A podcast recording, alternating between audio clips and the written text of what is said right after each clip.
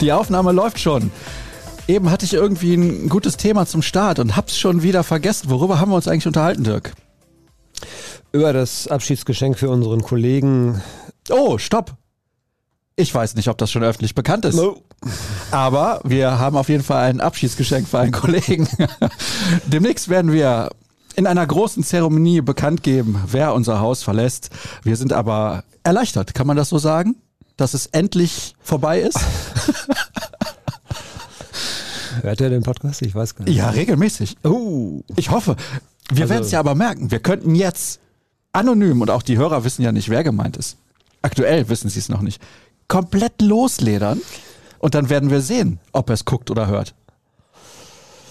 Der ist in der Lage, das zu überspielen. Ja, das glaube ich, ich auch. Eiskalt. Aber das tut so, als hätte er es nicht wahrgenommen. Mache ich solche Spielchen natürlich auch nicht mit, weil warum soll ich den abledern gegenüber diesen... Du hast doch gerade eben noch ganz andere Sachen gesagt, hier, bevor die Aufnahme losgegangen ja, jetzt ist. Läuft, jetzt leuchtet das ja auch rot. Da stichst mir mit dem Messer ins Rücken, wahrscheinlich noch ein Solinger Messer. Ja. Ja, das wär's auch noch. Ich wollte, wie gesagt, was ganz anderes fangen. Ah, pass auf, jetzt. Liebe Leute, ich weiß, ihr regt euch sofort wieder auf, aber ich habe auch Fragen bekommen. Da wurde gefragt, warum wirkt Dirk Krampe immer so passiv-aggressiv das Vorgeplänkel sehr schnell ab? beim letzten Mal, entschuldige, beim letzten Mal, als du hier warst, hast du von mir sogar ein Geschenk bekommen. Das stimmt, ein Baseball. Ja, ja. ja. Äh, das kann ich aber ganz gut deutlich erklären, weil ich lese immer nur die, die sagen, boah, kann der Staat mit diesem Vorgeplänkel nicht mal ein bisschen schneller machen? Das so, und das ist eine geringe Minderheit. Ach so. Ja, ich das wie wie mit denen, die äh, es schreiben ja immer nur die, die meckern. So nach, also eigentlich mögen das alle, außer die wenigen, die schreiben. Und die kriegen, das kriegen wir natürlich mit, weil das Feedback sehen wir ja. So. Ja, genau. Und die, die es super finden, also die locker über zehntausend, die uns jede Woche ja. sehen oder hören, wenn davon zwei oder drei übers Vorgeplänkel meckern, kannst du ja mal von den zehntausend abziehen, wie viel übrig bleibt. Prozentual die, wenig. Auch die wollen wir aber bei uns behalten. So, jetzt muss ich mal erklären. Liebe Leute, die ihr bei YouTube dieses Format schaut, das sind in der Regel ja locker über fünftausend. Ihr schreibt immer darunter, warum kann man denn hier keine Hörerfragen stellen? Wir senden nicht live. Wir stellen das hinterher mit einem guten Ton, hoffen wir zumindest, online, und das muss erst noch bearbeitet werden. Und deswegen können wir bei YouTube nicht zu Hörerfragen aufrufen. Es geht einfach nicht. Das heißt, wenn ihr Hörerfragen stellen wollt, könnt ihr das tun bei Twitter. Dann haben einige geschrieben, Twitter ist ja nicht mehr modern. Okay, gibt ein bisschen Theater bei Twitter wegen dem Elon. Aber das soll uns egal sein. Ich werde weiter dort auch zu Hörerfragen aufrufen. Das hat auch in dieser Woche ganz gut funktioniert. Ich biete aber jetzt alternativ noch Instagram an. Und seid bitte so nett, schickt mir keine privaten Nachrichten, weil sonst ist meine Mailbox irgendwann so voll. Sondern folgt diesem Aufruf. Da könnt ihr dann in so einem kleinen Kästchen einfach eure Frage reinschreiben. Es soll ja auch nicht ausarten, sondern eine kurze Frage reicht ja einfach auch aus. Und deswegen gibt es das jetzt auch bei Instagram. Kommst du am Sonntag in die Halle, Dirk, und erzähl mir nicht, du hast was anderes vor. Oh, das ist ein wundes Thema. Bitte. Hat deine Frau dir wieder eine Reise nach Hamburg geschenkt? Nein, nein, nein, nein, nein. Dann gibt es keine Ausrede. Es tut mir leid. Nein, nein, nein. Ähm, ja, ich hatte es, hatte es wirklich vor. Mal gucken. Also ich hoffe, dass ich sie überredet bekomme, dass sie mitkommt, weil so alleine am Sonntag, ich habe frei.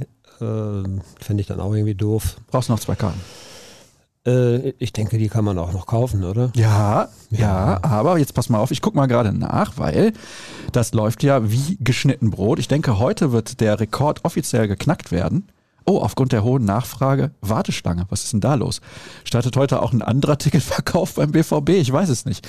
Wir müssen jetzt aber sechs Minuten, müssen wir warten. Das gibt's doch gar nicht. So viel Zeit haben wir nicht. Dann ist das ganze Vorgeplänkel schon vorbei. Also ihr könnt auf dem Ticketshop von Borussia Dortmund einfach nach Tickets schauen für das Spiel der B V B Handballfrauen am Sonntag um vierzehn Uhr vor dem Fußballspiel. Und solltet ihr ins Stadion gehen, habt ihr erst recht keine Ausrede, weil ihr macht ja sonst an dem Sonntag auch nichts. Also dann könnt ihr auch vorher noch in die Halle gehen. Es werden mindestens achttausendsiebenhundert Tickets verkauft werden, genauso viele wie neunzehnhundertsiebenundneunzig beim E H F-Pokalfinale gegen Krim Ljubljana. Und deswegen empfehle ich euch, am Sonntag dabei zu sein. Es könnte sein, dass also im Stadion und in der Halle zusammen über neunzigtausend Leute da sind. In der Körnighalle finden die deutschen Leichtathletikmeisterschaften statt, Indoor. Mhm. Und es gibt noch irgendeine andere Veranstaltung. Das, das haben uns gestern schon, also beim Spiel gegen Chelsea, ein paar Ordner gesagt, weil wir uns so ein bisschen darüber unterhalten haben, dass die Anreise wieder mal eine Katastrophe war, wie das immer ist bei Champions League. Ich weiß auch nicht, da kommen die Leute extrem spät, weil sie vorher logischerweise arbeiten müssen vielleicht oder wie auch immer. Und da meinten die dann auch, äh, Sonntag müsste noch eher kommen, weil da wird es richtig voll. Parallelveranstaltungen, ne? Ja. Ja. Ich habe frei, Gott sei Dank. Gestern haben wir wirklich für zehn Kilometer über eine Stunde gebraucht. Das war echt. Wann bist schön. Du denn wieder wo genau losgefahren? Ja, war jetzt so ein bisschen, also ich müsste jetzt mal ein bisschen aus, überspitzt, ja. ja. Ja, nee, wir haben anderthalb Stunden insgesamt gebraucht, aber bis zum Kollegen, den ich abgeholt habe, waren es dreißig Kilometer, die habe ich in der Hälfte der Zeit geschafft. Ich hatte dir ja schon mal angeboten, meinen Tiefgaragenstellplatz bei Heimspielen. Ja, da muss man ja auch mal hinkommen. Ja, also, aber für schlappe fünfundzwanzig Euro. Ach so. Das war doch der Deal. Ja, ja. Kannst du dich erinnern? Ja. Mhm. Mhm. Danke. Ja, ja. Ich finde, das ist ein Schnäppchen. Du sparst ein paar Meter. Ich bin gestern kurz am Stadion gewesen, weil ich war dann hinterher ja kommentieren. Die B V B-Handballfrauen haben leider fast parallel gespielt. Fand ich jetzt nicht so günstig, aber gut, ist in Ordnung. Kann man nicht ändern. Spiel habe ich mir dann trotzdem hinterher fast komplett angesehen. Da war um sechzehn Uhr schon dermaßen viel los. Wahnsinn. Und auch am Abend vorher war ja in der Innenstadt auch gut was los, um es mal so auszudrücken. Ja. Ja, das würde natürlich der These widersprechen, dass die alle so spät kommen. Also wenn da um sechzehn Uhr wirklich schon so viel los war. Ich hatte das Gefühl wirklich, wir haben von der B vierundfünfzig da hinten bei der Abfahrt dann, ist hinter Wellinghofen eine, glaube ich, ne? Also wo man dann halt logischerweise Ach, nein. Richtung, wo man Richtung Westfalenhalle, Westfalenstadion fahren kann. Ähm, da haben wir schon gestanden und uh, das ist okay. Immer so eine, äh, bist du da schon mal hergefahren? Ja, bin ich. Da kommt man also geradeaus durch, man muss links oder rechts auf irgendwelche Parkplätze fahren. Geradeaus kommt man nur mit einem Ausweis, dann kommt man hoch zur Westfalenhalle. So. Ja, da musst du die Schleife wieder runterfahren. Dann fährt man die Schleife wieder runter. Also man kann geradeaus nur fahren mit einem entsprechenden Ausweis. Und das ist seit Jahren so. Und trotzdem jedes Mal stehen dann vorne welche, die würden am liebsten, glaube ich, in die Strobelallee einbiegen und auf, an der Mittellinie parken. Gut, an der Mittellinie, so. Das wird schwer, aber man könnte ja direkt, und, äh, direkt vom Stadion einfach mal sein Auto ja, ja, abstellen. Genau, und dann, dann diskutieren die ja immer mit den Ordnern auch noch. Ne? Und die Ordner, ja, nein, ihr kommt hier nicht durch. Und dann nach fünf Minuten wendet er dann und fährt woanders hin. Das hat aber vorher alle anderen fünf Minuten blockiert, weil der Ordner muss ja mit ihm diskutieren, ja, warum ja, er ihn nicht macht, durchlässt. Das macht er dann an dem Abend hundertmal, der Ordner. Ne? Also ich weiß auch nicht, ich habe auch schon gesagt, da müsste man wahrscheinlich einfach mal ein paar Schilder aufstellen. Durchfahrtsberechtigung hier nur mit Sonderparkweis, Parkausweis oder eben für die Parkplätze C irgendwas, keine Ahnung. Das bringt dich auf die Palme? Äh, ja, das ist manchmal schon ein bisschen auf. Also wir sind extra schon immer so früh, dass, dass wir den Puffer halt auch haben, aber... Äh, Entschuldigung, da musste ich kurz husten. Nee, ja, Entschuldigung. Das ist doch mein Part eigentlich. Nein, nein. Ja, eben. äh, wo war ich jetzt? Ja, wir haben eigentlich den Puffer, aber trotzdem ist es irgendwie nervig und ich möchte gar nicht die Umweltbelastung wissen, da wenn bei diesen Schlangen, das ist ja wirklich Wahnsinn. Also was da an Autoverkehr dann auch sich in Richtung Stadion bewegt und es ist schon vollkommen irre. Also. Wenn ich das aber richtig mitbekommen habe, fünfzig Prozent der Zuschauer reisen zu Fuß oder mit dem Fahrrad an. Ja, das wäre schön, wenn es so wäre. Ich habe das Gefühl, das ist nicht so, aber wenn es so wäre, wäre es super. Aber natürlich, ja, es ist natürlich irgendwie, keine Ahnung, ich habe jetzt auch kein Patentrezept, wie man das ändern kann, aber wir, wir tun halt irgendwie viel zu wenig dafür, um das mal einzudämmen. Also da müsste dann einfach viel mehr öffentlicher Nahverkehr sein, der dann, der dann auch äh, den Leuten das schmackhaft macht, einfach mal nicht mit dem Auto zu rei- anzureisen, weil es ist ja nachher auch genauso nervig. Du kommst dann von den Parkplätzen nicht runter, das dauert mindestens eine Stunde. Also ich kenne wirklich auch mittlerweile viele, die das so annervt, dass sie dann einfach sagen, nee, das, das schenke ich mir einfach dann. Ne? Dann kommst du dann irgendwann um zwölf Uhr vom Parkplatz runter und musst anderen Morgen um sechs Uhr wieder aufstehen, weil er arbeiten muss. Na. Da bist du lieber Reporter. Ja, ich war um halb drei im Bett. Was hast du denn wieder gemacht? Ja, wir haben noch ein aktuell, wir haben noch, also erstmal erstmal wartet man natürlich ungefähr eine geschlagene Stunde, bis dann irgendwie die ersten Spieler mal auftauchen. Finde ich, Entschuldigung, wenn ich das an der Stelle einfach mal so formuliere, kackendreist. Ja, Ja, Entschuldigung, die können doch da eben kurz rauskommen, zehn Minuten nach Spielende ein paar das, Interviews geben und dann gehen sie durch. Ja, das Problem ist, dass mit Corona das, dieses ganze Prozedere sich dort so dermaßen geändert hat. Früher ist die Mixzone halt vorm Kabinentrakt gewesen, da kamen die dann vom Platz an uns vorbei und dann haben halt auch schon mal welche angehalten. Und mittlerweile ist, äh, in der Champions League war das immer schon so, in der, äh, ist die, ist die äh, Kabinentrakt nur für T V-Teams und dann stehen draußen die Journalisten. Und auch teilweise noch andere äh, Rechteinhaber wie Radio oder irgendwie so Fer- Fernsehteams, die vielleicht nur eine Zweit- oder Drittverwertung oder sowas haben. Die stehen draußen in dem... Äh und frieren sich den Allerwertesten ab, ja, wenn es kalt ist. Das ist ein anderes das Thema. Das ist natürlich dann auch clever gelöst, weil dann könnte man sich ja da erkälten. Ja, meinst du jetzt, dass wir uns erkälten? Oder ja, wie? Natürlich. Ja, ja, gut. Das, die Spieler, das, also tut mir leid. Das interessiert, also, im da Zweifel, das interessiert im Zweifel natürlich den Verein nicht. Finde ich aber nicht gut. Aber die Spieler könnten sich ja auch erkälten und deshalb kommen die natürlich erst raus, wenn sie geduscht haben. Und das dann die standen schon aber vorher schon auf dem kalten Platz. Ja, aber das reicht ja dann schon. Das sind Rechteinhaber, die richtig viel Geld dafür zahlen. Da müssen wir das durchziehen. Ich muss mich schwer zurückhalten, wie du merkst. Ja, das ist insgesamt, äh, haben das andere Vereine deutlich besser gelöst, weil auch in, den, in der Bundesliga ist man nicht zurückgegangen zu diesem Vor-Corona-Status, dass man dann die Mixzone im äh, Kabinentrakt hat. Clever ich weiß, ausgenutzt. Ich weiß nicht, ja, ja, ich weiß gar nicht, ob das irgendwie Absicht ist. Vergeben. Mag sein, keine Ahnung. Wir müssen uns ja mit den Gegebenheiten auch arrangieren. Was sollen wir darüber lamentieren? Wie kamen wir da jetzt drauf? Achso, dass ich so spät erst zu Hause war. Ja. Genau, dann ist es also locker schon mal zwölf Uhr, bevor man seine ersten Stimmen hat. Und dann produziert man ja auch noch einen aktuellen Text. Ne? Mhm. Und dann kommt, kommt man nicht vor halb zwei, viertel vor zwei aus dem Stadion raus. Und äh, ja, bis ich zu Hause bin, ist es viertel nach zwei, halb drei gewesen. Hm. Schön, dass du dich heute hier eingefunden hast. Ich solle hinweisen, wurde mir gesagt, auf Borussini. Und dann wurde mir ein Text vorgeschlagen, den kann ich aber so nicht vorlesen. Der ist etwas sperrig für so einen lockerflockigen Podcast. Und zwar alle Nachwuchsfans könnten im Kindermagazin Borussini kindgerecht und spielerisch ver- vermittelt bekommen, was so an B V B-News interessant und spannend ist. Und jetzt gibt es sogar ein Rückrundenspezial. fünfzehn Prozent kann man da sparen für sechs Borussini-Ausgaben zum Preis von je fünf Euro. Also. Ich kann nur, kann nur ja. Werbung machen dafür, muss ich wirklich sagen. Wir hatten mhm. den Kollegen von Borussini mit im Trainingslager und ähm der hat sich dann sehr äh, zurückgehalten, immer in den täglichen Fragerunden, äh, weil er meinte irgendwie, ja, das hat er jetzt, ist dann jetzt nicht so richtig in, ernsthaft sportlich die Fragen, die ich stelle, aber es war dann immer im Gegenteil so, dass die Spieler da eigentlich richtig Spaß dran hatten, äh, wenn er dann am Ende seine Frage stellte und ähm, die kleine Lara wollte wissen von Julian Brandt, könntest du dir vorstellen, dass du eine Frisur hast wie Nico Schlotterbeck oder so, das, das fanden die sehr lustig und hat die ganze Sache sehr aufgelockert, das war eigentlich sehr nett. Und die geben sich viel Mühe, also von daher, guckt mal rein. Das lohnt sich, glaube ich, für kleine, kleine Borussia-Fans auf jeden Fall.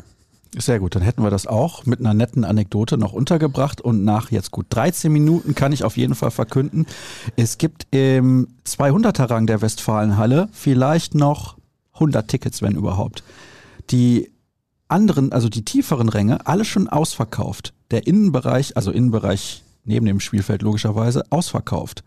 Also es gibt nur noch welche im dreihunderter Rang, da könnt ihr gerne zuschlagen. Fünf oder zehn Euro für dich und deine Frau, Dirk.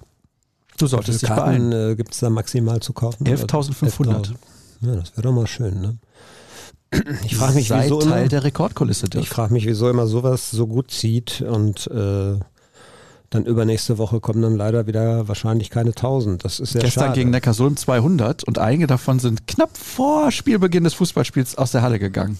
Ja. Zufall? Ja gut, das ist jetzt, das ist natürlich dann auch wirklich ein unglückliches Zusammentreffen. Ja, das war sehr unglücklich. Wir haben das demnächst, glaube ich, nochmal in ähnlicher Form. Ja. Das ist halt einfach blöd. Das ist doof. Das haben die Mädchen und die Frauen auch nicht verdient, muss man ganz klar sagen, denn die machen guten Sport. Wäre schön, wenn man da regelmäßig mehr als, zumindest mal mehr als tausend Zuschauer. Ja, zuletzt war das ja auch so. Also von daher kann man nicht meckern. Und ich dürfte ja zuletzt auch in Molde mit dabei sein. Habe ich im Abschlusstraining gegen den sportlichen Leiter sieben Meter werfen gemacht. Und ich habe nicht gut ausgesehen, um es mal charmant auszudrücken, positiv für mich. Weil da war so viel Harz am Ball und der Ball ist ja kleiner als bei Männern. Also es gibt unterschiedliche Größen. Größe eins, zwei und drei, die Frauen spielen mit Größe zwei und die Männer spielen mit Größe drei. Und der Ball fühlte sich so dermaßen klein an. Und dann noch Harz und dann habe ich immer so dermaßen auf den Boden geworfen, dass der Ball als Aufsetzer übers Tor ging. Also weil ich dachte, er hätte der, der Ball am Boden festgeklebt. Nein, nein, der Ball bleibt dann so lange an der Hand, dass du viel zu spät loslässt. Und also mir reicht immer das Harz beim Holzhacken. Aber das ist wieder ein anderes Thema. Das können wir dann nächste Mal. Oh, jetzt haben wir fünfzehn Minuten vorgeplänkelt. Die Leute echauffieren sich total. Und wir kommen zu Borussia Dortmund gegen Chelsea oder auch Gregor Kobel gegen die Blues. Elf Dortmunder gegen die Blues kann man wirklich, ja klar, Gregor Kobel auch natürlich, aber er alleine hat es natürlich auch nicht verhindert, sondern das war schon Leidenschaft einer gesamten Mannschaft und ähm, eine große geschlossene Leistung ohne, ja, nicht ganz ohne extreme Ausrutscher. Einige waren dann, hatten nicht so eine ganz gute Tagesform, aber das waren sehr, sehr wenige und beeindruckend, wie ich finde, äh, wie die Mannschaft das mittlerweile verinnerlicht hat, was der Trainer ja auch, auch sehen möchte, dass man immer... Entschuldigung, wenn ich da mal unterbreche kurz. Ja. Vor drei oder vier Ausgaben, als wir hier auch zusammengesessen haben, mhm.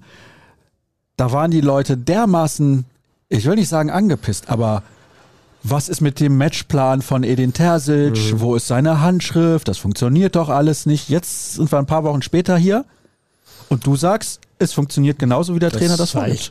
Ja, das sei, ich muss ja jetzt hier nicht den B V B verteidigen oder Terzic verteidigen, das habe ich auch oft genug nicht getan, aber ähm, das war wahrscheinlich nach einem der ersten beiden Spiele der, äh, nach der Winterpause, die beide noch nicht so pralle waren und auch gestern, wenn man ehrlich ist, also das war ja auch schon viel Glück bei der ganzen Geschichte dabei, aber es ist eben, was man deutlich sieht und die Entwicklung ist eben auch er- erkennbar, finde ich, dass die Mannschaft durchaus bereit ist. Ähm, sie hat früher halt wirklich sich über ihre Spielkunst definiert und das war immer schick anzusehen. Äh, alle haben geschwärmt, was für einen tollen Fußball.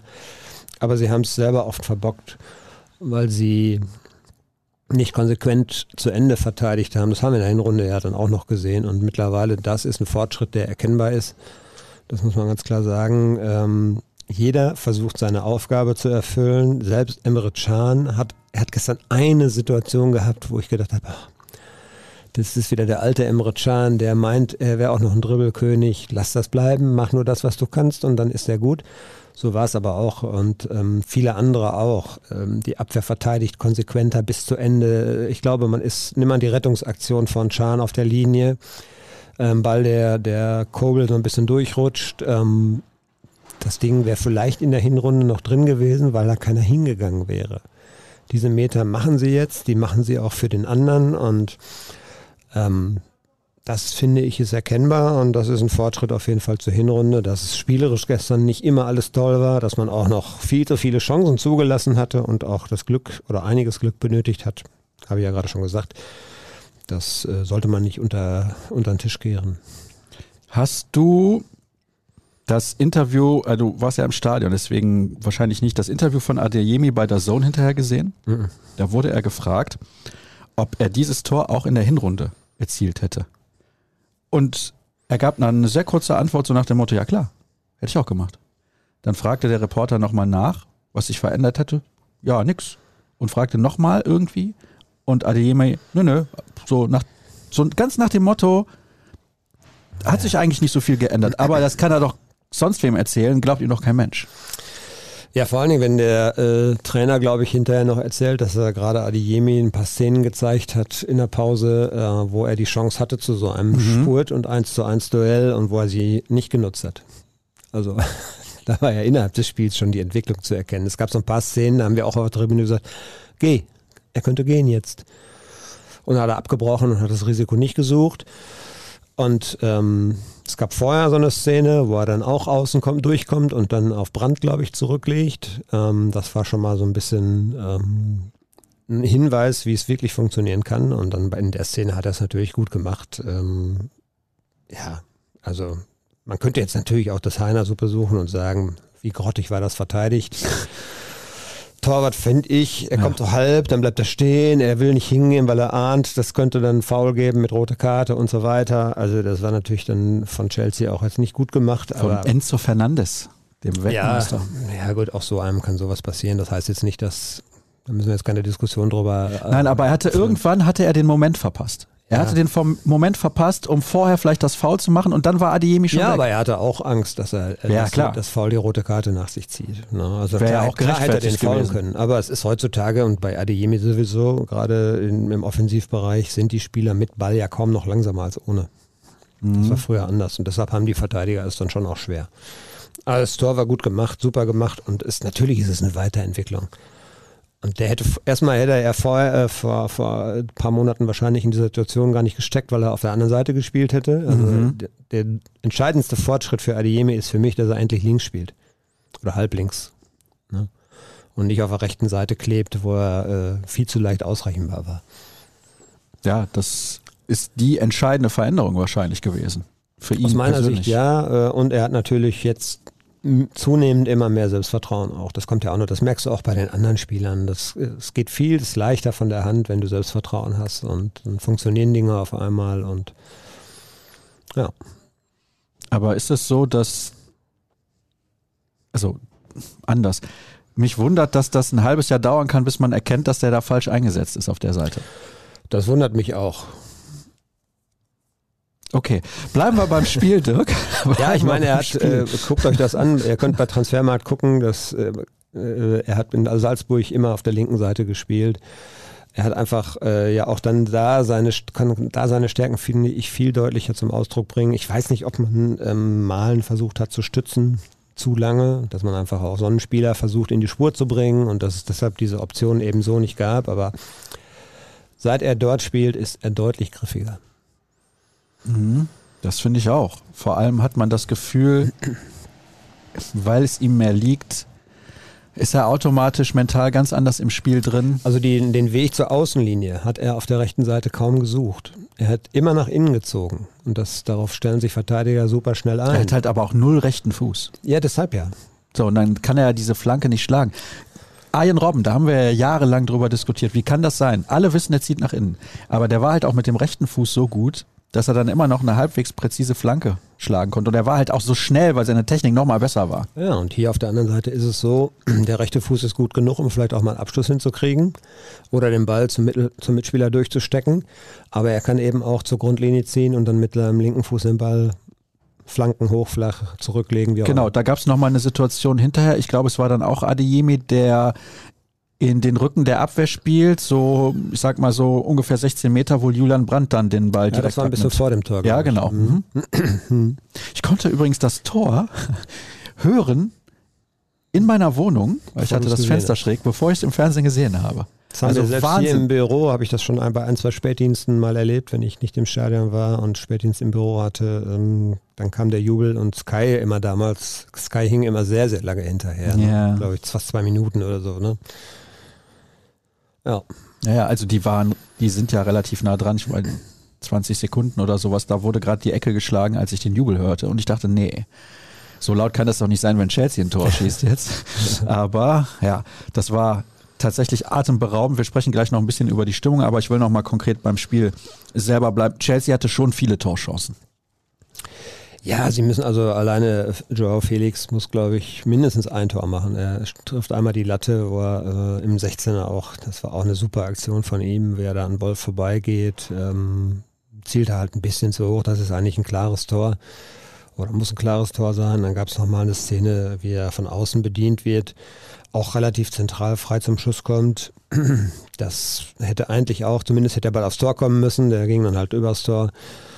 Ähm, dann gab es Modric, fand ich unglaublich, haben sie am Anfang überhaupt nicht äh, unter Kontrolle bekommen, sehr, sehr guter Spieler und ja, die hatten schon das, die deutliche Mehrzahl an Chancen und auch eine höhere Qualität an Chancen, das muss man ganz klar sagen. Also ist das Ergebnis aus deiner Sicht nicht gerechtfertigt? Ist ja zweitrangig. Ja, man kann ja, die können ja jetzt auch nichts mit anfangen, dass sie, dass sie sagen, ja, wir haben eigentlich ganz gut gespielt. Es passt so ein bisschen zur Situation beider Mannschaften gerade, so habe ich es auch formuliert. Ähm, Dortmund hat so ein bisschen das Glückrad auf seiner Seite und schwimmt in diesem Flow da mit und kriegt dann auch Ergebnisse, die vielleicht nüchtern, die Statistik, was die Statistik angeht, äh, nicht unbedingt gerechtfertigt sind. Aber sie haben sich es eben auf andere Weise verdient. Und Chelsea hat jetzt, finde ich, kein schlechtes Spiel gemacht. Hätte einfach die Chancen viel konsequenter nutzen müssen. Schon ein Gegentor. Es gab dann in der das war das dritte Minute, da hat sich das schon ein bisschen angedeutet, diese Grätsche von Schlotterbeck gegen, ich glaube Zierich, weiß ich nicht. Ähm, da hat sich schon ein bisschen angedeutet, dass sie mit Kontern unheimlich gefährlich sind und vor allen Dingen, weil jetzt Wolf und Guerrero auf der anderen Seite auch permanent sehr, sehr hoch gestanden haben, mussten die Innenverteidiger immer wieder nach außen, also Süle nach rechts raus, ähm, Schlotterbeck nach links raus, um die Seite abzudichten, wenn der Ballverlust da war, und weil die dann sehr, sehr schnell gekontert haben. Und ähm, die hätten sich sicherlich ein Tor oder auch einen Punkt verdient gehabt. Ist halt so nicht. Und das passt zu deren Situation wiederum, ne? Weil da läuft es gerade irgendwie gar nicht. Ja. Ja, das ist interessant, weil die sind jetzt aktuell, glaube ich, Zehnter in der Premier League, wenn ich das richtig mitbekommen habe. Das hat ja nichts zu tun mit der Qualität des Kaders. Also wenn man sich die Spieler anguckt, du hast ja gerade ein paar Namen genannt, João Félix, Enzo Fernández haben sie jetzt für über hundert Millionen verpflichtet im Winter. Auch andere Spieler haben sie verpflichtet. Sie haben noch einen Kai Havertz beispielsweise im Kader, solche Leute. Das ist ein sehr, sehr guter Kader. Graham Potter heißt der Trainer, richtig? Mhm. Wie kann man Potter mit Nachnamen heißen und nicht Harry mit Vornamen? Aber das ist ein anderes Thema. Der ist da anscheinend auch nicht sonderlich beliebt bei den Fans. Und hinterher habe ich ihn auch im Interview gesehen und er hat gesagt, wir haben eigentlich ein gutes Spiel gemacht. Ich bin nicht unzufrieden mit der Leistung meiner Mannschaft. Also das spiegelt ja auch ein bisschen das wider, was du gerade eben gesagt hast. Ja, ja, das ist so. Aber da kann er sich auch nichts für kaufen. Ne? Das ist das Problem. Am Ende zählen die Ergebnisse. Ne? Aber Borussia Dortmund ist auf der anderen Seite eben auch ein Beispiel, dass Entwicklung auch ein bisschen Zeit braucht. Ja, ein perfektes Beispiel. Also Edin Terzic hat jetzt mal locker, ja, kannst da drücken, wenn du trinken willst, oder husten, ja, ich hätte das eben besser regeln können. Aber das kam sehr spontan. Das ist für mich so eine Sache, ja, wie soll ich das ausdrücken? Geduld ist halt in diesem Tagesgeschäft Fußball einfach nicht vorhanden. Es zählen nur die Ergebnisse. Es gibt ja auch einige, die sagen, soll ich hier nochmal drücken, ich mache das einfach mal, Marco Rose, der Punkteschnitt war besser, die Mannschaft hat attraktiver gespielt noch als unter Terzic, nicht so attraktiv wie vorher, noch mit Sancho und Haaland unter Terzic, aber sie hat attraktiv gespielt. Das Thema Geduld, das ist halt immer dann der Punkt. Jetzt hatte Borussia Dortmund Geduld, jetzt stimmen natürlich aber auch die Ergebnisse. Also wenn man mit der gleichen Spielweise anstatt siebenmal gewonnen, viermal unentschieden und dreimal gewonnen hätte, dann würden alle sagen, wo ist denn der Terzic-Plan? Ja, das ist so. Am Ende ist Fußball immer Ergebnissport. So, mit dieser Phrase wechseln wir zu den Hörerfragen, weil jetzt muss er nochmal husten. Ja, ich hab jetzt ja, man hört dich ja nicht mehr, wenn du nicht wieder zurückdrückst, Dirk. Er hustet immer noch aus. Also, ich spreche mal einige Hörerfragen hier an, beziehungsweise wir schauen mal, ich starte mit denen bei Instagram. Ihr könnt mir folgen, Sascha Staat, genauso wie auf Twitter, ganz einfach zu finden. Und die erste, die ich hier mit reinnehme, damit ich die dann hier bei Instagram gleich nicht vergesse, weil das würde ich tun und es sind auch deutlich weniger als bei Twitter, aber dann haben wir die auch abgearbeitet. Was kostet so eine Choreografie eigentlich? Die Choreografie war mal wieder sensationell. Das ist eine Frage, die echt ich nicht beantworten kann. Das wird, glaube ich, nicht ganz so günstig sein. Ich meine, sein, um die zehntausend Euro ja, hätte ich mal gehört. Ja, das kann ich mir gut also vorstellen. Also es sah genial aus. Ich habe es natürlich leider nicht live im Stadion gesehen, aber als ich die Bilder gesehen habe, habe ich gedacht, mein lieber Schwan, haben ja. Sie sich wieder was einfallen lassen. Ja, war richtig cool. Ja. Seid ihr an Fasching unterwegs? Äh, ich nicht. Heißt das nicht Karneval? Sagt man hier Fasching? Nein, hier sagt man Karneval. Ja, ich wollte schon sagen, da schreibt uns wahrscheinlich jemand aus Mainz. Ich bin aber kein Karnevalist, von daher kann ich das eigentlich gar nicht beantworten. Bist du Trinker? Trinker. Auch das nicht. Dann kannst du das ja auch einfach an anderen Tagen machen, brauchst du keinen Karneval für. Quartalstrinker, wie man so schön sagt. Einmal im Quartal. Quartalssäufer, ja, genau. Ja. Wächst gerade was zusammen oder bleibt es mal wieder nur eine kleine Momentaufnahme? Ja. Die Frage stellen wir uns ja jede Woche und jede Woche sagen wir ja, jetzt kommt am Sonntag Hertha, das wäre mal auch wieder so ein typisches eins zu eins Spiel von Borussia hm, Dortmund. Bitte nicht. Ne? Aber bislang äh, strafen sie uns da Lügen. Ähm, ich glaube schon, dass sie insgesamt ein bisschen gefestigter sind. Dass es mal wieder, dass es jetzt nicht ewig so weitergeht, dass sie alles gewinnen, das ist ja logisch, das wird glaube ich nicht passieren. Ähm, Viel wird davon abhängen, dabei bleibe ich, das habe ich auch schon gesagt, äh, wie entwickelt sich die verletzte Situation. Du hast im Moment ein sehr, sehr hohes Niveau, du hast eine super besetzte Bank, du hast dadurch im Training, wenn die Spieler es eben annehmen und wenn die Spieler positiv reagieren auf solche äh, Sachen, mal gucken, wie reagiert jetzt ein Marco Reus oder ein Mats Hummels, wie reagieren die im Training, der Trainer sagt, sehr gut. dann ist das förderlich für alle und dann hast du eine, dann hast du eine andere Qualität auch auf dem Platz in den Spielen. Und ähm, damit das so bleibt, müssen die Leute gesund bleiben. Du hast gesehen in der Hinrunde, was passiert, wenn wichtige Spieler verletzt sind. Dann hast du sehr, sehr schnell ähm, den Fall, dass du Jugendspieler im Training haben musst, U dreiundzwanzig-Spieler im Training haben musst. Du hast kaum Alternativen für Positionen. Und dann sinkt das Niveau, ohne dass du es vielleicht merkst. Da reichen dann auch ein paar Prozent. Das ist jetzt, wenn wir beide ausfallen, hier für den Podcast auch nicht förderlich.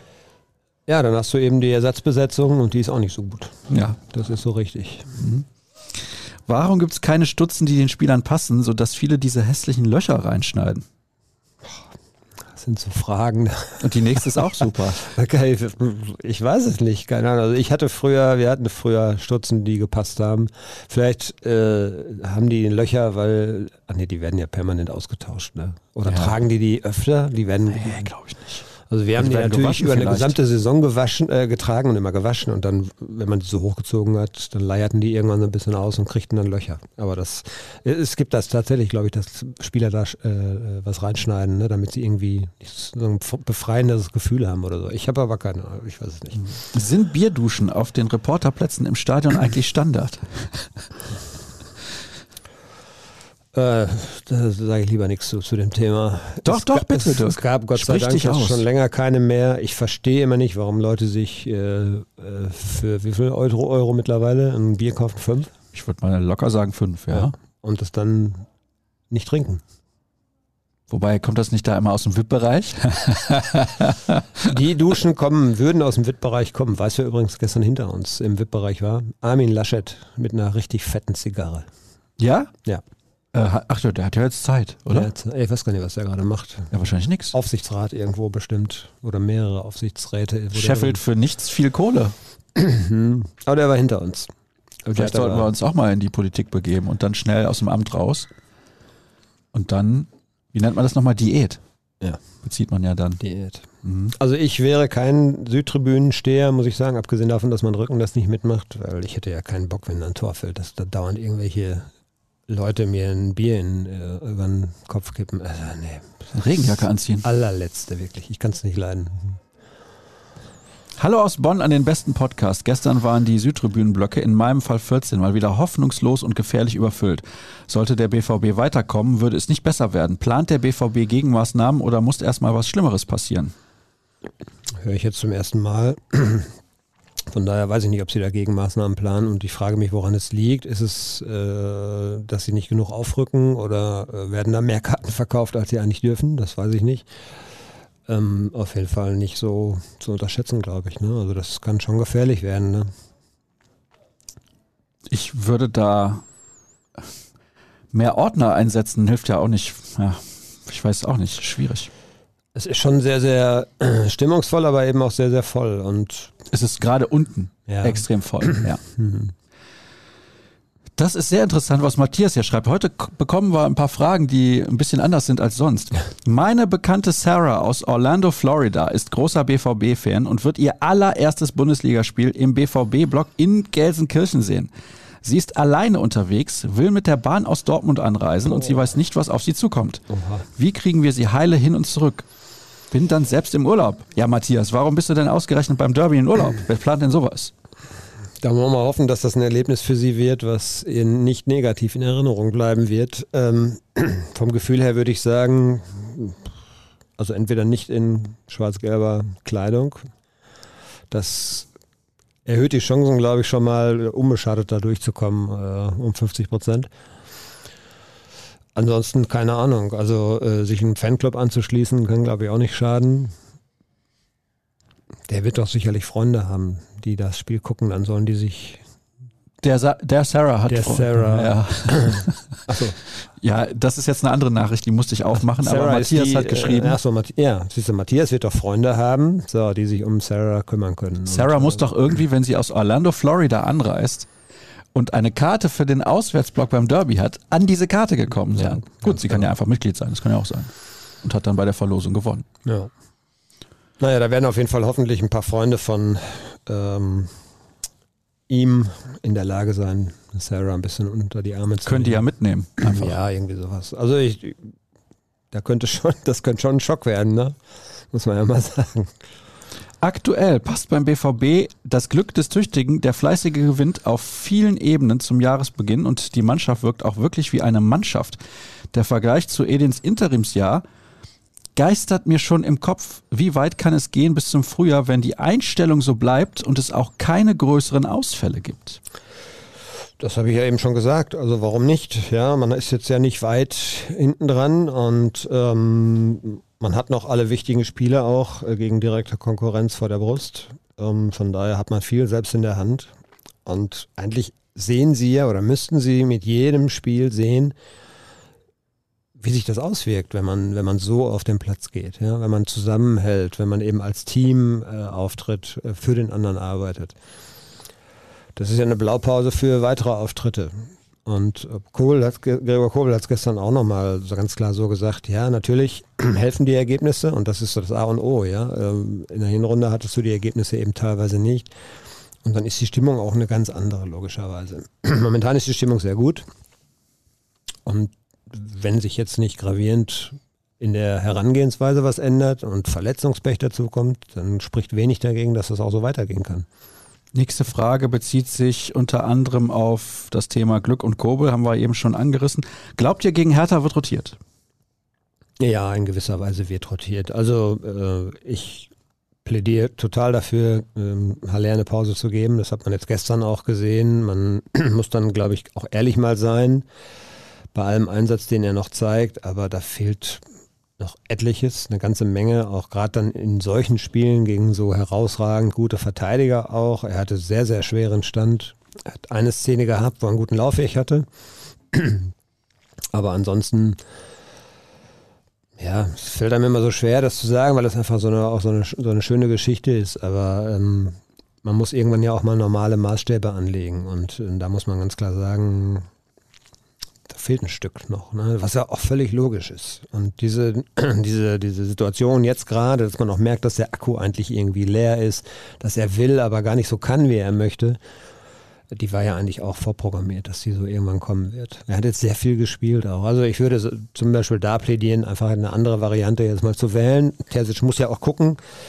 Modest ist jetzt für mich, wenn man ihn bringt, äh, ich würde jetzt nicht seinen Einsatz gestern als, als Maßstab nehmen, wo er nicht so im Spiel war, aber wenn man ihn bringt, äh, dann muss man eben auch ganz konsequent seine, seine, seine Qualitäten eben bespielen oder ihn da versuchen auch hinzukriegen, dass er dann da seine Qualitäten einsetzen kann. Das hat ja gegen Hertha im Hinspiel mhm. gut funktioniert. Mhm. Das war, glaube ich, von daher wäre das ja vielleicht mal eine Variante, ne? Viel mit Flanken arbeiten und so weiter. Ist aber eben B V B untypisch. Und das macht es ihm nicht leichter. Aber man wird, glaube ich, auf Dauer auch noch mal ein paar andere Varianten testen müssen. Sprich, warum nicht mal Daniel Mahlen ähm, so als hängende Spitze oder verkappte halbe Neun oder Marco Reus kann es ja auch spielen. Also es wird einiges, glaube ich, auch passieren, weil das Spiel gestern hat auch mit Sicherheit richtig Körner gekostet. Da wird ja auch gefragt von einigen, deswegen fasse ich diese Fragen, fasse ich, habe ich gesagt, fasse ich diese Fragen mal zusammen. Warum halt nicht Daniel Mahlen? Und warum halt auch nicht Daniel Mahlen einwechseln gestern? Weil viele wirklich sagen, Modest, das gefällt mir nicht, hier schreibt jemand, da werde ich ganz kribbelig. Ja. Ja, ich glaube, die Idee war dahinter, Befreiungsschläge und dann vorne jemanden zu haben, der auch mal einen Ball festmachen kann und dann versuchen, über schnelle Spieler, die auf dem Platz sind, zu kontern. Das war, glaube ich, so die Idee, wenn du jetzt ausschließlich äh, schnelle Spieler hast, die aber dann im Zweikampf, auch im Luftkampf bei hohen Bällen einfach unterlegen sind. Also Adeyemi gewinnt dir nicht viele Kopfballduelle, Malen auch nicht. Dann ist der Ball ruckzuck wieder in der Gefahrenzone bei dir. Da war die Idee, glaube ich, eher die, dass sie einfach mit modesten Spieler haben wollten, der eine Statur hat, der dann eben in solchen Luftkämpfen den Ball auch mal festmachen kann. Das ist ihm jetzt gestern nicht gelungen. Das ist dann aber auch eben mal so, dass Ideen eben nicht immer so funktionieren, wie man sich das so gedacht hat. Das war, glaube ich, aber der Grund, warum man, äh, man Malen jetzt nicht gesehen hat. Und Trainer hat es nachher auch so ein bisschen angedeutet. Ähm, das war so eine hohe Intensität. Da bringst du vielleicht dann auch mit zu vielen Wechseln nochmal wieder mehr Unruhe rein. Und das äh, überlegst du dir eben auch gut. Gute, ihr zwei Podcast-Puristen, wäre es nicht mal eine Idee, Guerrero auf einer offensiveren Position zu testen, sei es das kreative Zentrum oder sogar linksoffensiv. Sein Beitrag zum Spiel ist wertvoll und mit weniger Defensivaufgaben könnte er vielleicht mehr glänzen. Ja, das haben wir ja schon ein paar Mal auch thematisiert, dass er natürlich von seinen spielerischen Fähigkeiten auch einer für eine zentrale Position wäre. Das Thema ist einfach, da hast du schon einen Brandt, da hast du, der jetzt auch gut spielt gerade, da hast du eigentlich einen Reus, da würde auch ein Rainer gerne spielen. Du bist auf der Position eigentlich schon sehr, sehr gut besetzt. Außen, ja, ich glaube, da fehlt dem äh, Tempo, oder? Da fehlt dem Tempo und auch so dieses, dieses Dribbelgehen. Der will ja, glaube ich, auch kann. Der will kombinieren. Der will ja, nicht, der, der will, will nicht Doppelpässe Dribbeln, spielen. Der will ja. nicht ins Dribbling gehen. Ne? Ja. Liebe Podstars, wie viel Glück kann man haben? Wenn das so weitergeht, wird man womöglich noch Meister. Ernsthaft, das Leistungsprinzip greift endlich. Reus neunzig Minuten auf der Bank. Macht er intern schon stunk? Sieht nach Abschied aus, oder? Nee, würde ich jetzt nicht daran festmachen. Ähm, auch das hat Terzic gestern ja so ein bisschen versucht zu erklären, dass es natürlich für einen, für einen Spieler wie Reus oder auch Hummels gerade eine total komische Situation ist, dass er aber sehr, sehr froh ist darüber, wie sie damit umgehen. Also zumindest bei Hummels, glaube ich, kann man das so unterschreiben. Reus muss man dann mal gucken, das ist ja relativ frisch auch, aber es ist natürlich schon bemerkenswert. So ein, äh, der Kapitän und einer der Vizekapitäne haben in dem bislang wichtigsten Spiel in diesem Jahr nicht gespielt. Das mhm. ist ja schon mal ein Statement. Ja, Terzic zieht das durch. Das muss ein Trainer sich dann mal trauen. Er hat immer gesagt, für mich zählen nicht Namen, sondern die Leistung zählt und welche Kombination auch aus äh, verschiedenen Spielern verspricht den größtmöglichen Erfolg. Daran, danach hat er gestern aufgestellt. Ja, war sehr mutig von ihm, ist belohnt worden und von daher können die, die nicht gespielt haben, auch wenig meckern.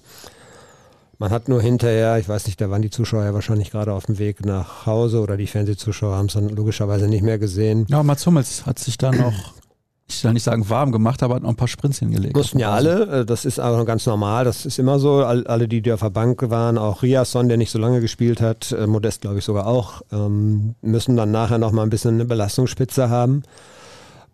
Das kann man aber auch dann mal so machen und so machen und ich habe ein paar gesehen, die voll durchgezogen haben und unter anderem Mats Hummels. Ja, und eben auch ein paar, die sich quälen mussten. Unter anderem Marco Reus.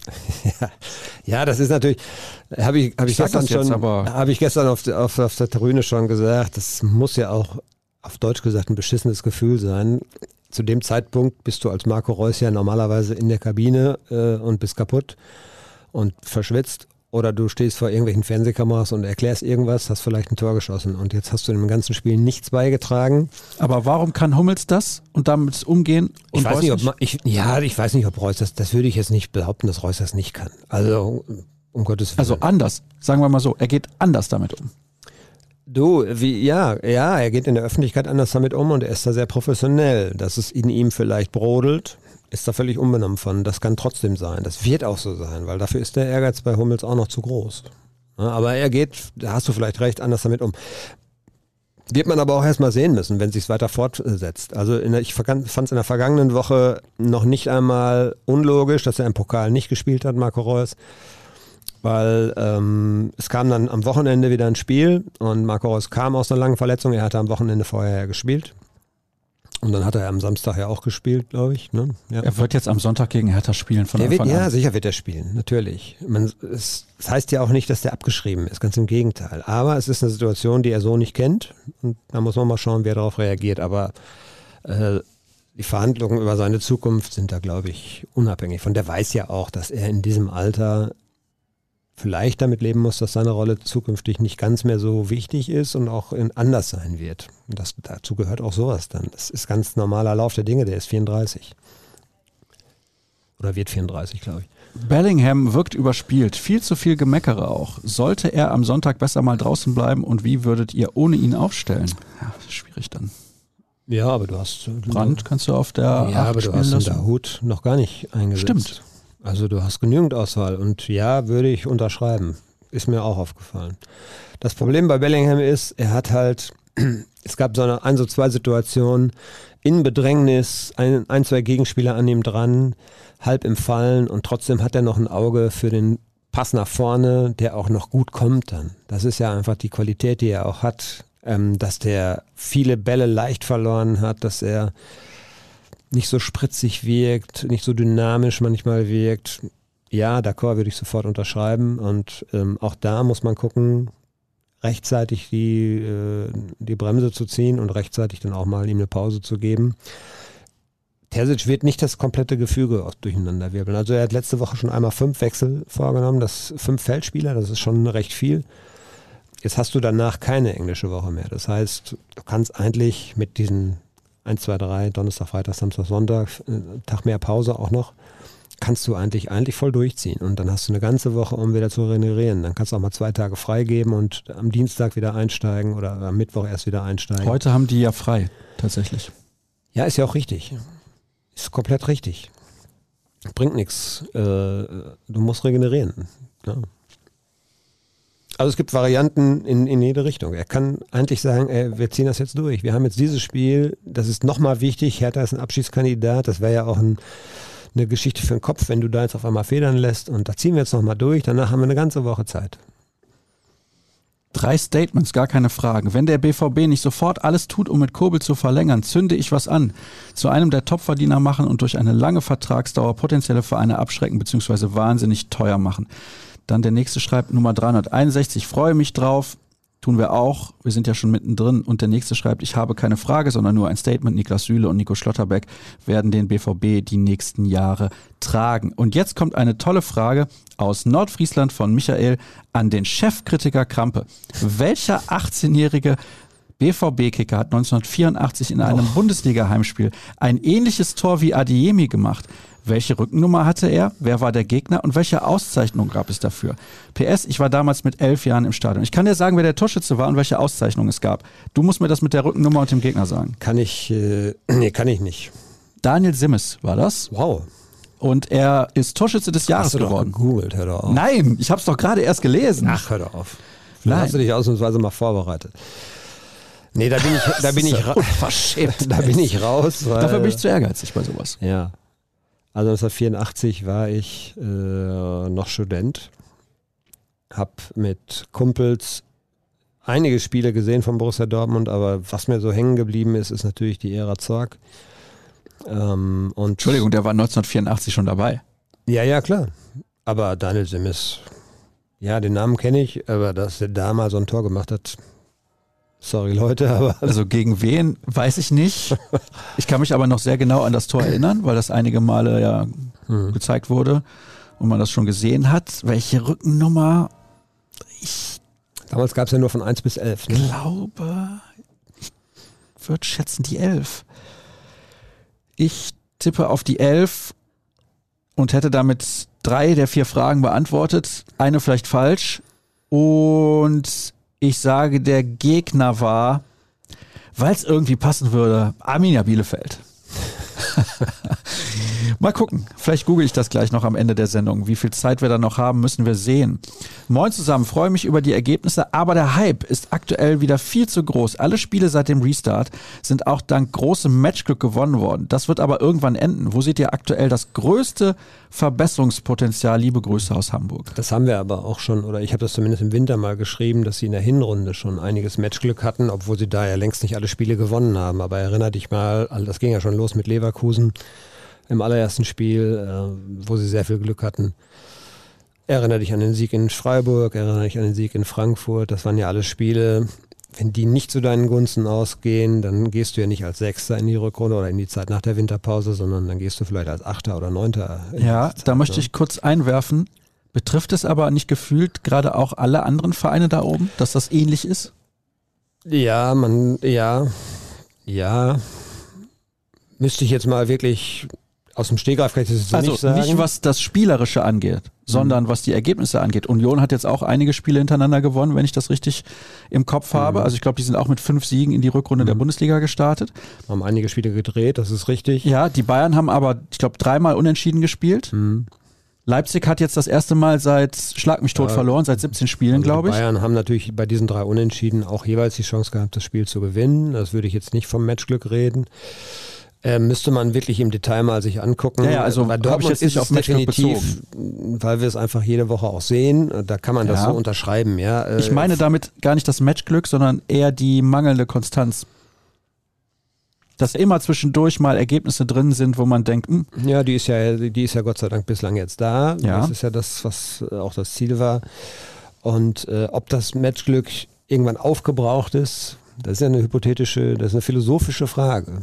Ist, Kann ist, sein, dass das nie passiert. Eben, das weiß man eben nicht. Ne? Ich hätte ja auch schon äh, gesagt, man hat schon, sich schon reichlich bedient aus diesem Topf äh, an Glück und irgendwann ist der leer, aber de facto ist das ja nicht so. Also die haben gestern schon Glück gehabt auch, ja, das muss man ganz klar sagen. Ist der Kader eigentlich titelwürdig, wird hier gefragt.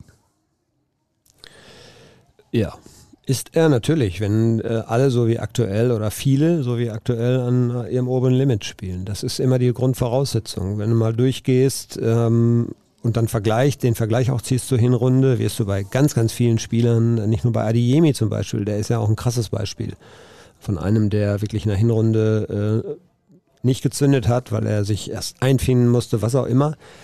Nimm Schlotterbeck, nimm auch Süle. Wolf ist so ein Fall, der liefert dir ja beständig immer ein gewisses Niveau. Äh, das macht er auch jetzt gerade wieder. Kobel ist auch beständig stark. Ähm, aber auch alle anderen Positionen.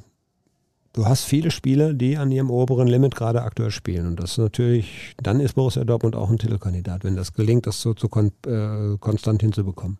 Das glaube ich auch. Das sieht auf jeden Fall nicht schlecht aus. Also dafür müssen natürlich aber auch alle immer fit sein. Das haben wir jetzt ja schon einige Male angesprochen und thematisiert.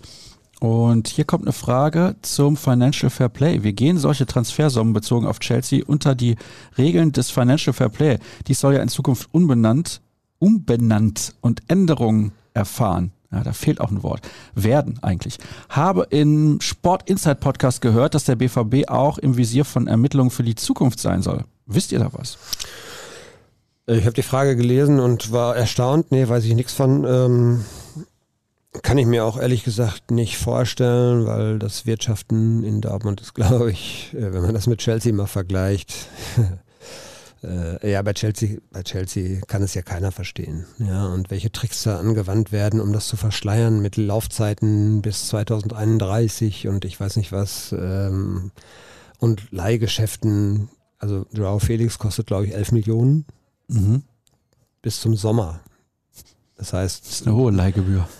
Ja, das sind ja fünfhunderttausend pro Spiel oder eine Million pro Spiel. Wie viele Spiele kann der noch machen da in England jetzt? Der war ja, glaube ich, auch irgendwie gesperrt ne, oder verletzt. Es ist der helle Wahnsinn. Es ist der helle Wahnsinn. Aber das ist in, in Spanien ja auch. Und wenn du dann siehst, wie hoch Real Madrid verschuldet ist und auch der F C Barcelona, wie hoch die verschuldet sind. Und trotzdem, mir hat das mal ein Kollege, der in Madrid lebt, gesagt, das ist egal, wie der Schuldenstand ist. Weil wenn du, gerade wenn du zum Beispiel als Präsident in Spanien neu bist, dann hast du die Pflicht, den Fans ein Geschenk zu machen zu deinem Einstieg. Das ist ein Superstar, Superstar. Deshalb haben sie letztes Jahr versucht, auch Haaland zu kriegen.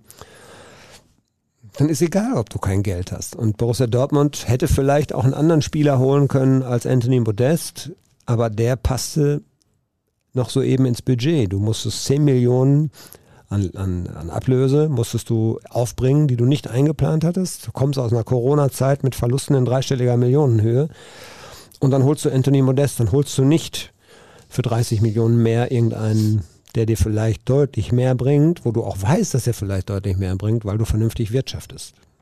Und das tun dann solche Vereine vielleicht nicht. Und wenn du siehst, was Chelsea im Winter gemacht hat, das versteht ja kein Mensch. Nach der Pause hat Chelsea sich taktisch verändert und unser Spielaufbau wurde viel schlechter. Was waren eurer Meinung nach die Gründe und können auch einfache Bundesliga-Gegner daraus lernen und unser vier eins vier eins System nun besser aushebeln? Oder zeigte sich nur die Qualität von Chelsea? Ich glaube nicht, dass das jeder Bundesligist so ausnutzen kann. Vielleicht in Ansätzen kann, kann das mal eine Blaupause sein, dass man sich diese Szenen mal anguckt. Aber ähm, da reden wir von eins bis elf, glaube ich, was sie auf dem Platz hatten, an richtig Qualität, äh, auf Überspieler, die richtig Qualität haben. Und ähm, das, von daher kann man das jetzt so nicht eins zu eins vergleichen.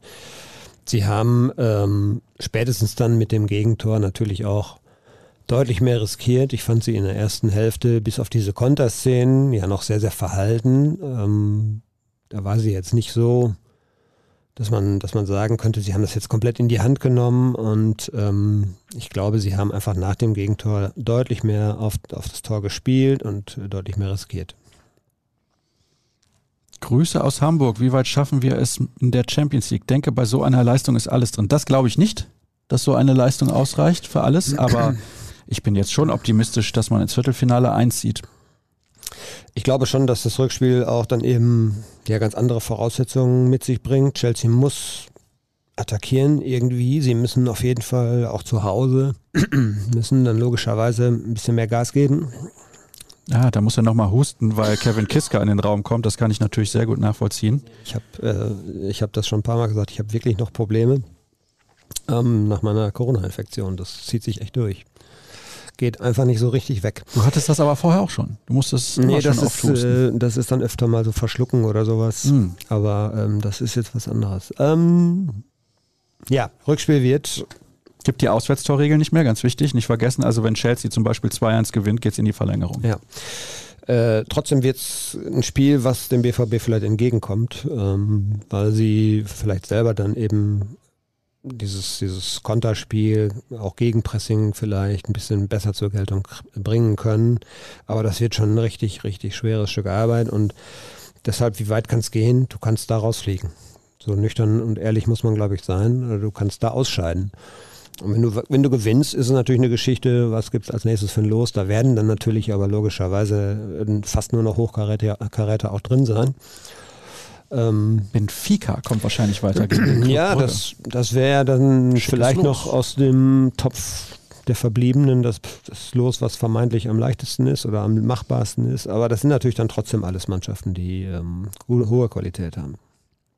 Muss man bei Guerreiro angesichts der zuletzt gezeigten Leistungen nicht doch eine Vertragsverlängerung ins Auge fassen, anstatt ihn im Sommer ablösefrei gehen zu lassen?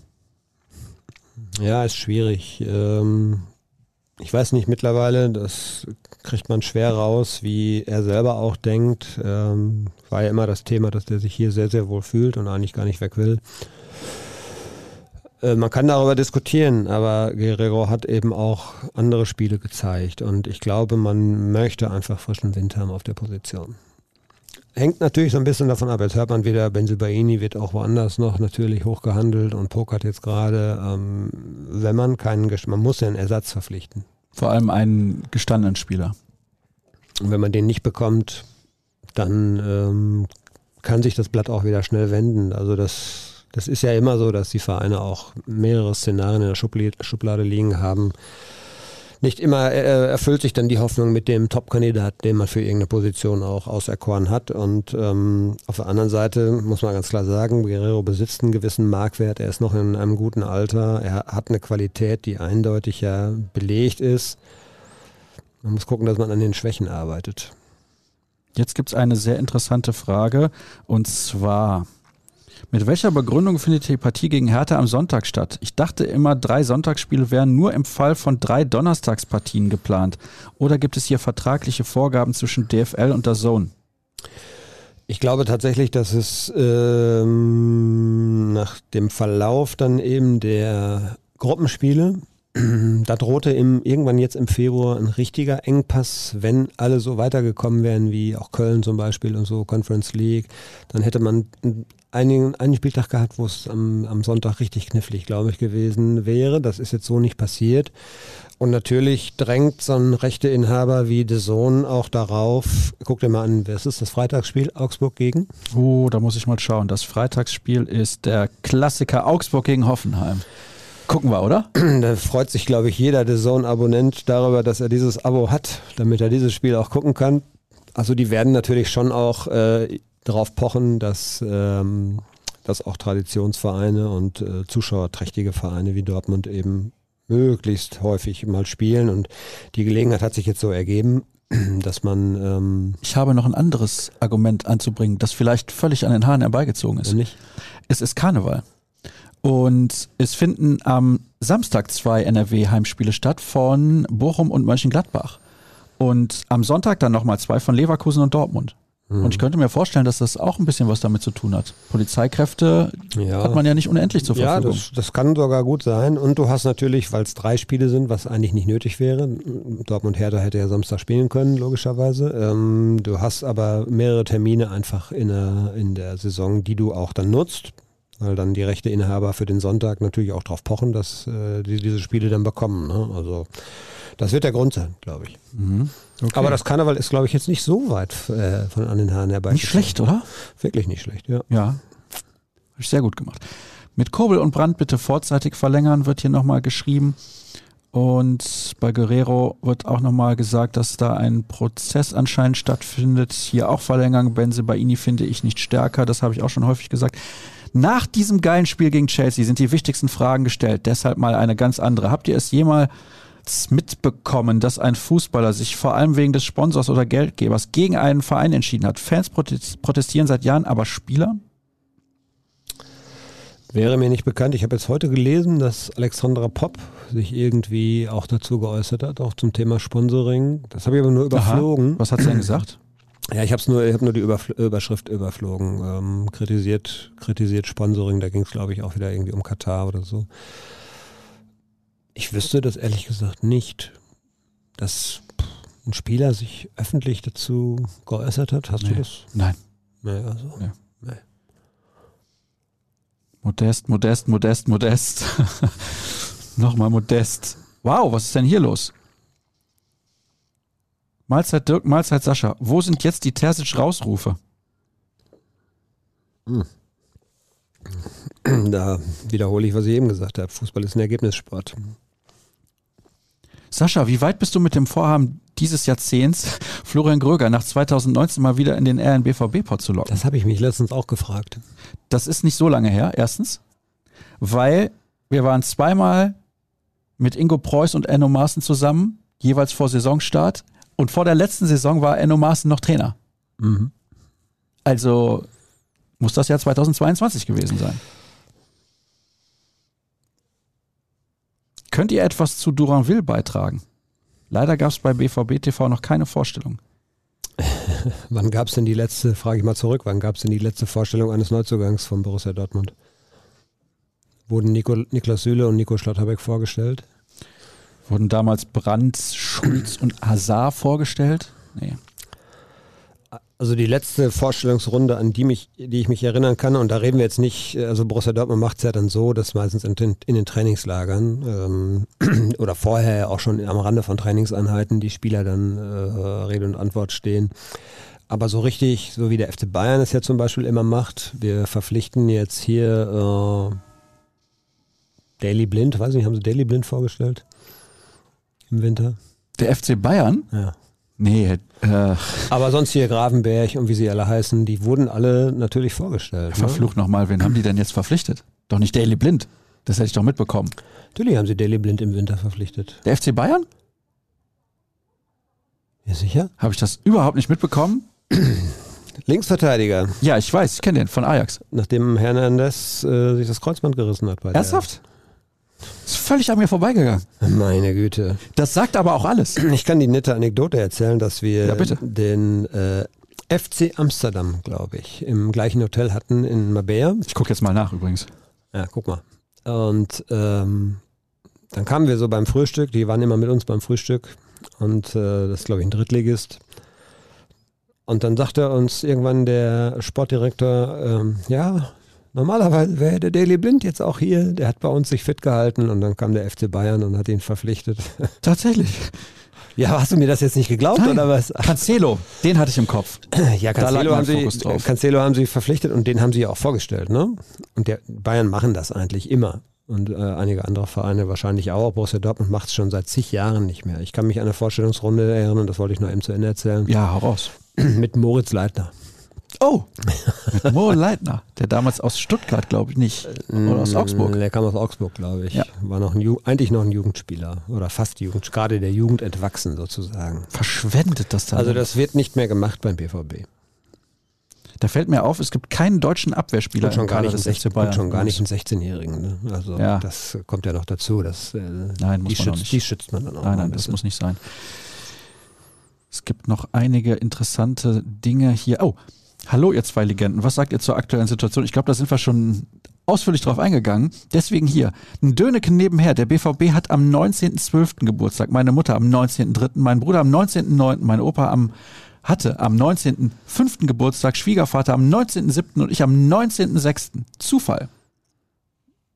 Natürlich nicht. Nein, ich glaube nicht an Zufälle. Es könnte jetzt ja eine lange paar, Geschichte also für seine erzählen. Eigenen, aber, für nee. seine eigenen Kinder gibt es ja noch. April, glaube ich, habe ich jetzt noch nicht gehört. neunzehnter vierter Ja, neunzehnter Januar ist noch frei. Da muss natürlich was getan werden, Markus. Da also, mal Gas geben. Aufpassen, wann du Gas gibst. Ja. So. Emre Can ist hier noch Thema. Startelf und so weiter. Kapitänsbinde nächste Saison. Deshalb wohl eher nicht Bellingham, weil der eventuell in England spielt. Mein Tipp, Süle fünfzig Prozent, Kobel fünfundvierzig Prozent, Schlotterbeck fünf Prozent, schreibt Wolfgang. Hm. Ja. Gar nicht so leicht, ne? Das Thema. Also Kapitänsbinde ist ja dein Lieblingsthema. Ich bleibe dabei, zweitausendvierundzwanzig wäre es Schlotterbeck. Wenn sie natürlich jetzt zweitausenddreiundzwanzig schon da was tun, dann ist die Tür vielleicht zu. Dann ist die Tür erstmal zu. Oder der, der Schlotti darf dann jetzt schon. Ich weiß nicht, ob ein Jahr reicht. Interessant, es gab eine Umfrage von D A Z N vor dem Stadion. Welchen Dortmunder Spieler wollen die Chelsea-Fans gerne verpflichten, wenn sie sich einen aussuchen können? Und dann Jude, Jude, Jude, Jude, Jude, Jude. Und dann wurden sie vom Reporter gefragt, wen außer Bellingham? Und da mussten die erstmal länger überlegen. Kennen wir keinen. Wie heißt nochmal der Amerikaner? Joe Rayner. Ah ja, genau den. Okay. Aber es waren dann auch ein paar dabei, die haben Süle gesagt und ja. sowas. Also Wahnsinn, ne? Was die verwöhnt sind tatsächlich. Gut, die haben jetzt in den letzten Jahren ja zweimal die Champions League gewonnen. Von daher kann man auch mal ein bisschen verwöhnt sein. Ich glaube, das war es fast. Modest nochmal, Thema, nochmal Reus. Kommt jetzt der Abfacker gegen die Hertha? Tolle Formulierung. Von Alexander. Ich kann mir das ehrlich, ich kann mir das ehrlich gesagt nicht vorstellen. Also es gibt sicherlich Vereine, wo äh, Dortmund Favorit wäre und wo man aber trotzdem irgendwie die Vorstellungskraft besitzt, wo man, dass man sagt, okay, da, da kann es auch mal passieren, dass dann irgendwie ein Rückschlag kommt. Also gegen die Hertha beim besten Willen nicht. Nee. Beim besten Willen nicht. Das ist für mich wirklich... Ja, ich will auch keinem zu nahe treten, gibt ja auch Hertha-Fans, aber... ja, das ist so eine gesichtslose Mannschaft, oder? Strahlt die irgendwas aus für dich? Nee. Ich tue mich da ein bisschen schwer.